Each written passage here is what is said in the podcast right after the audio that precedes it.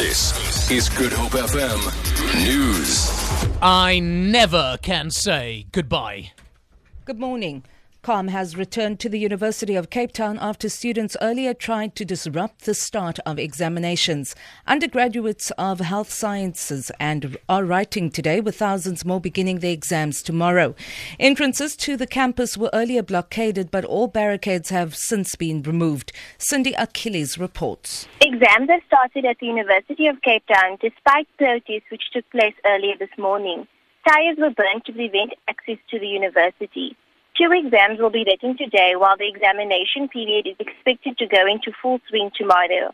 The university has extended the period for students wishing to defer their examinations to January. However, 17,000 students have indicated that they will be writing in November.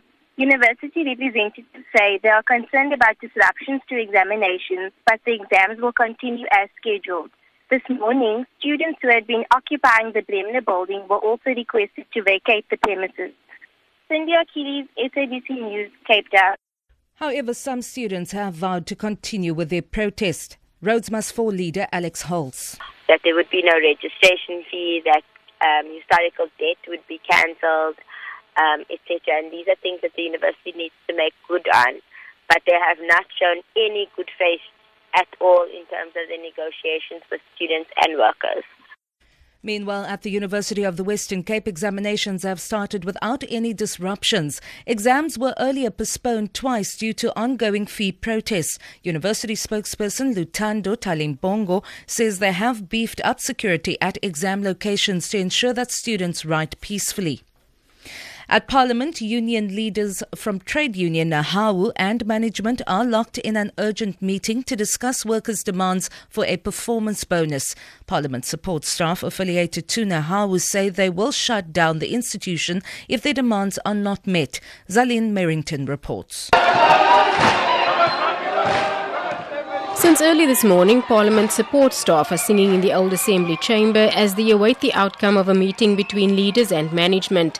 They demand 5% of their annual package to be paid as a bonus instead of the 25% of their monthly salary being offered. About 400 workers affiliated to the union perform tasks such as catering, choir duties, and ushers. Staff have threatened to close down Parliament if their demands are not adhered to. Zaline Merrington, SABC News, Parliament. George father accused of raping seven girls between the ages of 10 and 12 will appear in the Thembalethu Regional Court in the Southern Cape this morning. He faces a total of 3,133 charges relating to the manufacturing of child pornography. The suspect was arrested in December last year and has been in police custody after refusing bail. The accused allegedly raped seven of his young daughter's friends during sleepovers at his home. The state alleges that he drugged and raped them while filming the acts. Now that the charges against him have been finalized, he is expected to plead. Anti child abuse groups, Women and Men Against Child Abuse, and the Green Hearts are expected to demonstrate outside the court. For Good Hope FM News, I'm Vanya Kluter-Collison.